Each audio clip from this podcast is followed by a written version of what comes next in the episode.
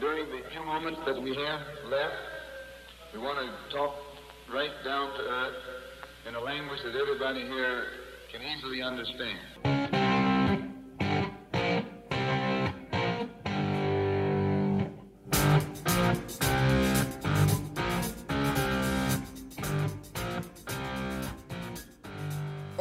Bienvenidos a este segundo episodio de Fútbol Vertical dedicado a la Copa del Mundo Sub-20 de Argentina 2023, en donde repasaremos todo lo ocurrido en la segunda fecha de la competición juvenil, que ha dado comienzo el pasado martes y que ha terminado este jueves. Así que dicho lo anterior, arrancamos hablando del grupo A que ha dejado los siguientes resultados.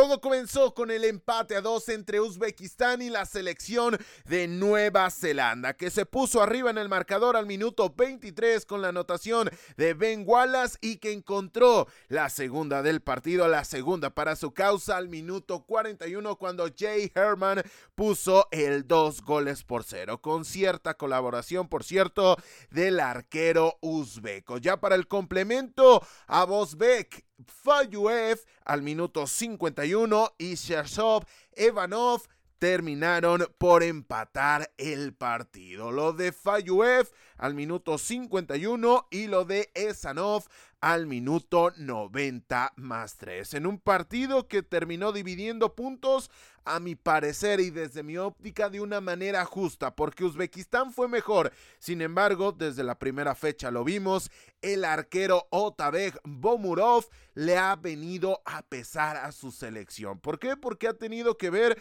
cuando menos en dos de los cuatro goles que ha recibido el conjunto uzbeco y eso al momento de competir le ha terminado por pesar. En este partido el gol de Herman fue en el cual terminó colaborando Otaveg. Más adelante, Argentina le ganó tres goles por cero a Guatemala. Anotación de Alejo Vélez, el futbolista de Vélez Sarfield, de Luca Romero al 65, el de Vélez al 17, por cierto, el de Luca Romero al 65, futbolista del Alacho, y Máximo Perrone al 90 más 8, fue el encargado de poner el 3 goles por cero favorable para la albiceleste. Este último futbolista del Manchester City desde el invierno pasado, con lo que en consecuencia la tabla de posiciones del sector A luce de la siguiente manera. El primer lugar es Argentina, 6 unidades, diferencia de más 4, ya está instalado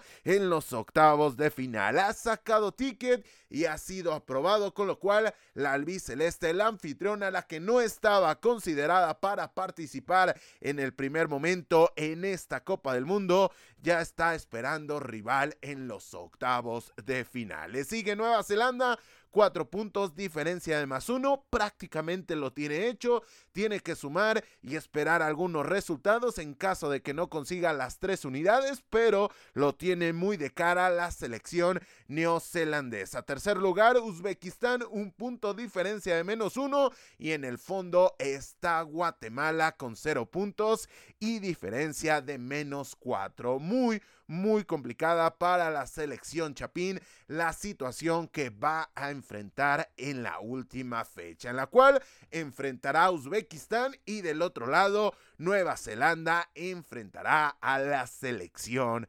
argentina.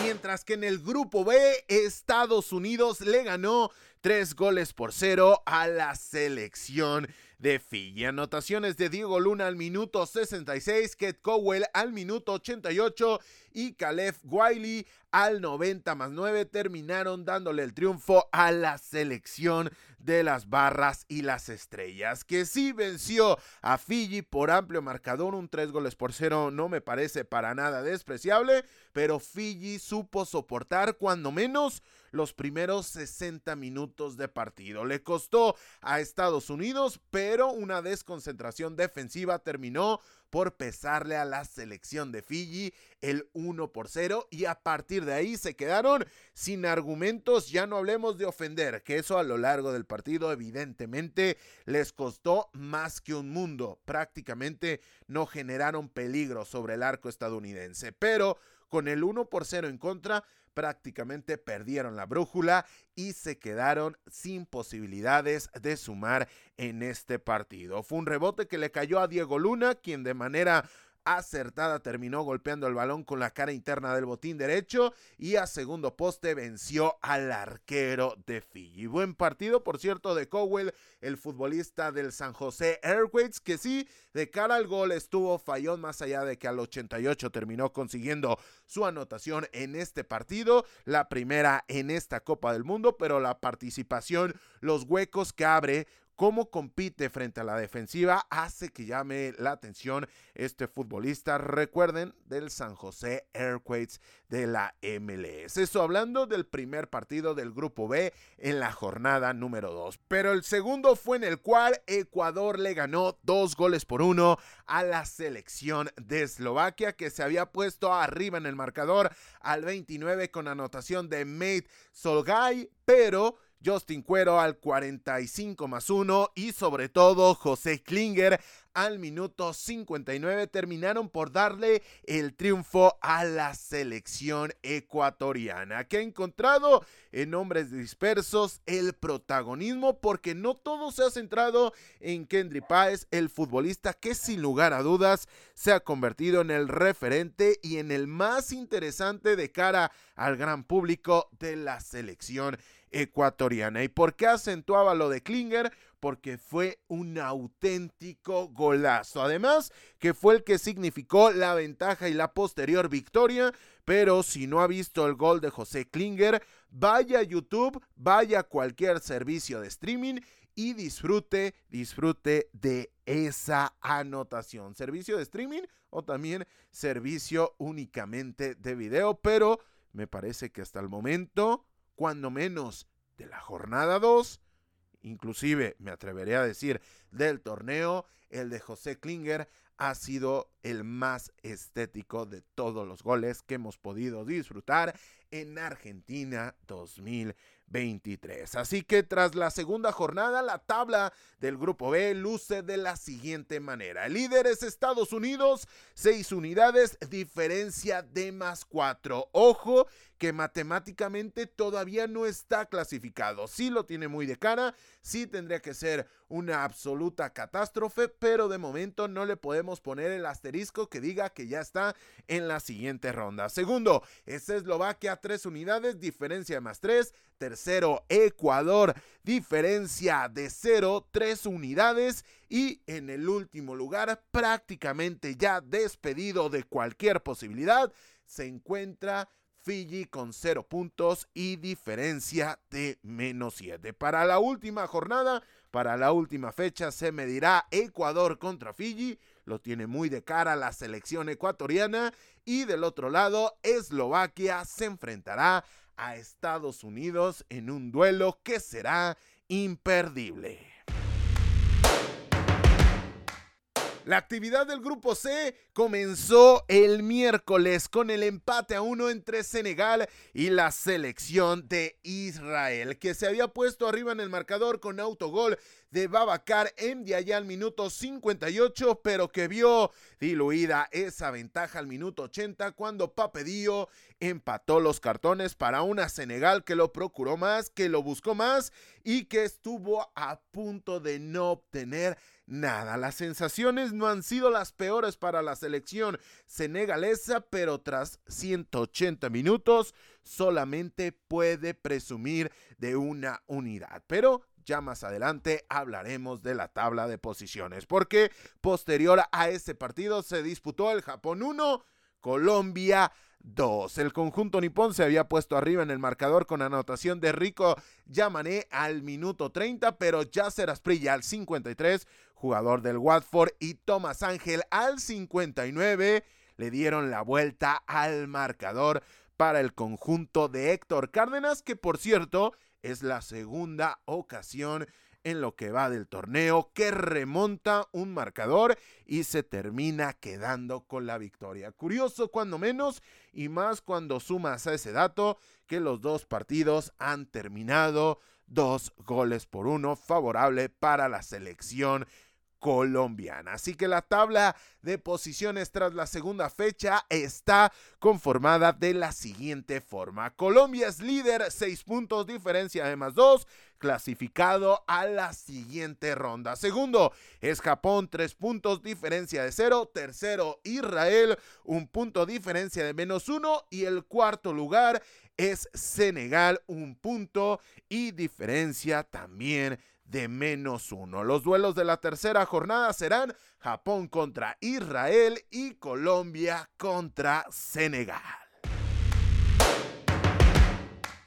Nos vamos al grupo de porque es ahí donde Italia, quien le había ganado a la favorita Brasil en la jornada número uno, quien de hecho tenía la verde amarela Tres goles por cero tras solamente 30 minutos de partido. Cayó en este caso 0 a 2 frente a la selección de las Águilas Verde Nigeria. 0 a 2 el marcador del primer partido del grupo D en su fecha número 2. ¿Y por qué cayó la selección italiana? Pues porque Salim Figo, Laugal al minuto 61 y Sundayud al 90 90 más 5 terminaron anotando los goles de la victoria para la selección de Nigeria. Como victoria también fue la que consiguió Brasil, en este caso 6 goles por 0 ante la selección de República Dominicana. Primero Sabio al minuto 37,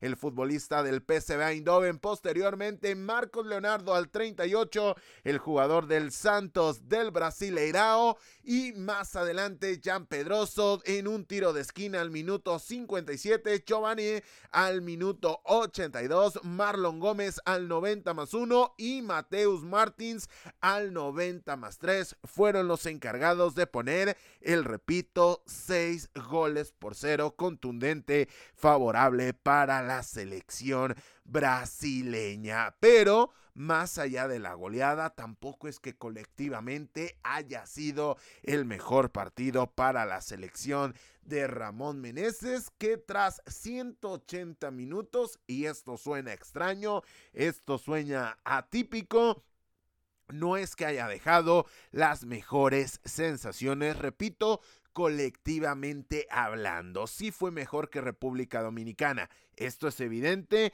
y esto fue notorio en el partido. Sí termina goleando, termina pasándole por encima, sí generó más, pero tampoco es que tenga una serie de herramientas, automatismos y generación de fútbol, repito, de manera colectiva, porque las individualidades que tiene esta selección sub-20 brasileña son muchas, muy variadas y de gran calidad. Para muestra los nombres que hemos mencionado, Mateus Martins, que es proveniente del Watford, bueno, está préstamo de la Udinese, pero Vamos, son los Pozzo en su máxima expresión. Marcos Leonardo, por el cual Santos ya está pidiendo 30, 35 millones de dólares para buscar su traspaso. El mismo Sabio, Giovanni también no solamente quien anotó el que termina con E al minuto 82, sino también Giovanni, el futbolista del Palmeiras, que en el primer partido no tuvo la mejor de las presentaciones, pero es uno de los jugadores destacados.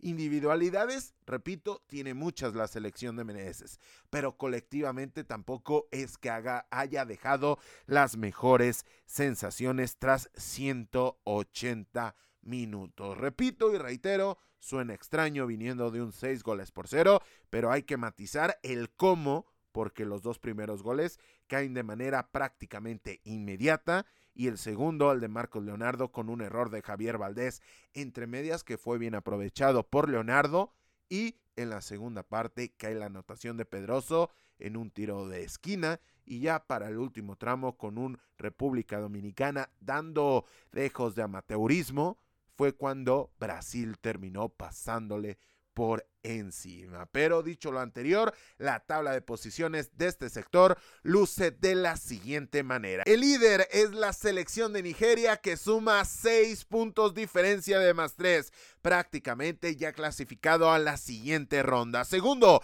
es Brasil, 3 unidades diferencia de más 5. Tercero, la selección italiana, diferencia de menos 1, 3 unidades, la suma después de dos partidos. Último lugar, la selección de República Dominicana, cero puntos, diferencia de menos 7. Para el último partido, para la última fecha de este grupo D, Brasil enfrentará a Nigeria y República Dominicana enfrentará a la selección italiana. Ese Brasil contra Nigeria no tiene desperdicio y va a ser un auténtico partidazo. Nos vamos al grupo E porque la selección de Uruguay terminó cayendo dos goles contra tres ante la selección de Inglaterra. La Uruguay que habíamos destacado como el equipo más solvente en los primeros 90 minutos de este torneo terminó cayendo ante la selección de Inglaterra que se puso arriba en el marcador con anotación de Bashir Humphries al minuto 22 duplicó su ventaja al 45 más 4 vía al fin Divine, futbolista del Tottenham Hotspur, y en los últimos instantes, al 90 más 5, vía Darko Yavi, terminó consiguiendo la victoria. Entre medias, primero Franco González al 49 y posteriormente Matías Abaldo, ya cuando el partido estaba tres goles contra uno, fueron los encargados de descontar para el conjunto uruguayo, que sufrió una mala primera mitad, pero que ya para la segunda respondió y estuvo cerca de empatar el duelo. De hecho, la anotación de Darko Yavi, el futbolista de Leeds United, cayó en un contexto en el cual la selección de los Three Lions buscaba aguantar el marcador, buscaba aguantar el dos goles por uno porque el asedio celeste era mucho y era de manera muy constante. Sin embargo, supo aguantar el conjunto inglés y en una gran jugada individual del, repito, Darko Yavi terminó encontrando el gol de la victoria de manera definitiva. El tres goles por uno parcial porque Matías Abaldo al 90 más 9 terminó consiguiendo el 3 goles por 2 con el cual terminó este partido. De hecho, este duelo fue el duelo más ríspido en lo que va de la Copa del Mundo, el más intenso por la buena y también por la mala, porque eh, de manera constante, sobre todo Alex Scott, el futbolista del Bristol City, y del otro lado Fabricio Díaz, el jugador de Liverpool de Uruguay, se encontraron de manera reiterada y de manera constante y se disputó con todo el esérico en ese medio campo. Posteriormente la selección iraquí terminó cayendo 0 a 3 ante la selección tunecina, que con anotaciones de Youssef Enan al minuto 55, Chain Ejabali al minuto 57 y Mahmoud Corbel al minuto 86 terminó consiguiendo este triunfo pese a que se quedó con un hombre menos al minuto 74 y ni aún así con ese contexto tan favorable, la selección de Irak pudo generar peligro y evitar que cayera la tercera anotación. Con lo que la tabla de posiciones de este sector luce de la siguiente manera. El líder es Inglaterra, 6 puntos, diferencia de más 2. Segundo es Uruguay, 3 unidades, diferencia de más 3. Tercero es Túnez, diferencia de más 3, 3 unidades, la suma total. Y en el último lugar se encuentra la selección de Irak, 0 puntos, diferencia de menos 7. Mientras que los enfrentamientos de la última jornada serán Irak contra Inglaterra y Túnez contra Uruguay. Otro partido imperdible porque luego van a buscar ganar las dos selecciones.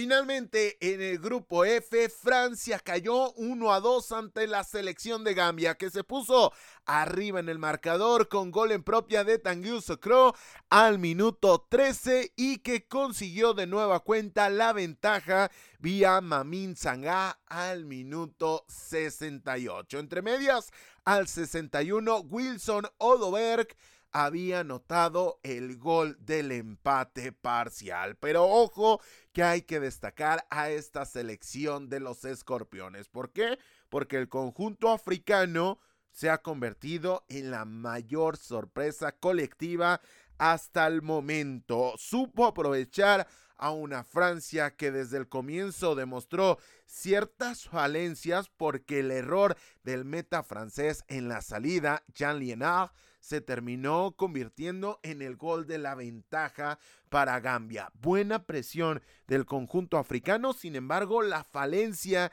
en ese automatismo, en esa salida de balón, fue bastante evidente para la selección francesa, que posteriormente Jean Lionel lavó su error porque le atajó un penal al capitán de Gambia, Alagi Zainel, camiseta número 4, pero aún así supo responder Gambia. ¿Por qué?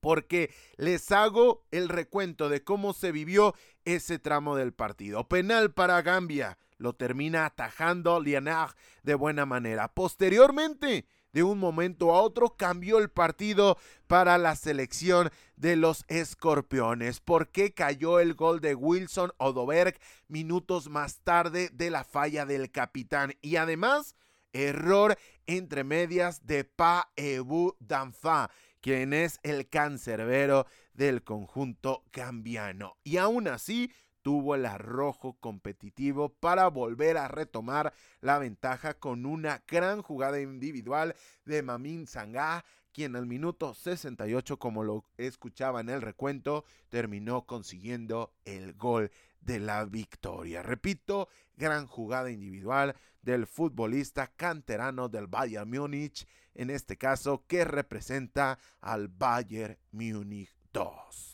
Posteriormente, República de Corea empató a dos frente a la selección de Honduras, que primero con anotación de David Ruiz al minuto 22 vía penal y posteriormente con anotación de Isaac Castillo al minuto 51 había conseguido y duplicado la ventaja, sin embargo, John Hakim al minuto 58 y Park Seung-ho al minuto 62 consiguieron los goles del empate para la selección surcoreana. Ojo en este aspecto que Honduras no solamente dejó ir una ventaja, sino que uno de sus futbolistas, en este caso Marcos Aceituno, quien por cierto había anotado en el primer partido, uno de los jugadores más interesantes de la selección catracha, se fue por lesión al minuto 18 y posteriormente al 27 David Ruiz se fue expulsado al minuto 27 para el conjunto de Luis Alvarado. En los últimos instantes también Corea del Sur terminó sufriendo una expulsión, pero loable que la selección de Honduras haya conseguido puntos en un partido en el que Aceituno repito, uno de sus futbolistas más interesantes se fue por lesión muy pronto y se quedó con un futbolista menos muy pronto también, en este caso por la expulsión del autor del primer gol y aún así haya conseguido duplicar la ventaja. Condenable, sí, el hecho de que haya venido de atrás Sur Corea y les haya empatado el partido. Así que la tabla del grupo F luce de la siguiente manera. En el primer lugar está Gambia que suma 6 puntos clasificado a la siguiente ronda. Segundo lugar es Corea del Sur, 4 puntos, diferencia de más 1. Tercer lugar Honduras, un punto, diferencia de menos 1. Y en el último lugar hasta el momento la decepción de toda esta Copa del Mundo, la selección de Francia, cero puntos y diferencia de menos dos. Los siguientes enfrentamientos de este sector serán República de Corea contra Gambia y Honduras contra Francia. Con esto llegamos al final de este segundo episodio especial dedicado a la Copa del Mundo de Argentina 2023 de fútbol vertical. Nos escuchamos muy pronto en cuanto finalice la fecha número 3 y la fase de grupos con ella y recuerda seguirnos en redes sociales donde le estamos dando seguimiento puntual a este torneo además de lo que ya hacemos de manera regular que es cubrir lo más importante del fútbol internacional. Estamos en Instagram y en Twitter y nos puedes encontrar con el usuario de arroba vertical fútbol. Vertical fútbol en Instagram y Twitter. No lo olvides, pásate por allá y síguenos. Además de que estén muy pendientes de nuestro canal de YouTube porque ya está disponible el primer video dedicado a esta justa mundialista y vienen más, así que recuerden suscribirse al canal que eso nos ayudará a crecer y a poder seguir trayéndoles más contenido. Nos puedes encontrar en dicha plataforma con el nombre de Fútbol Vertical. Sin más por el momento y a nombre de todos los que hacemos posible la realización de este podcast, yo soy Carlos Alberto Valdés que te recuerda que no olvides disfrutar del balón, porque el fútbol cada vez es más vertical.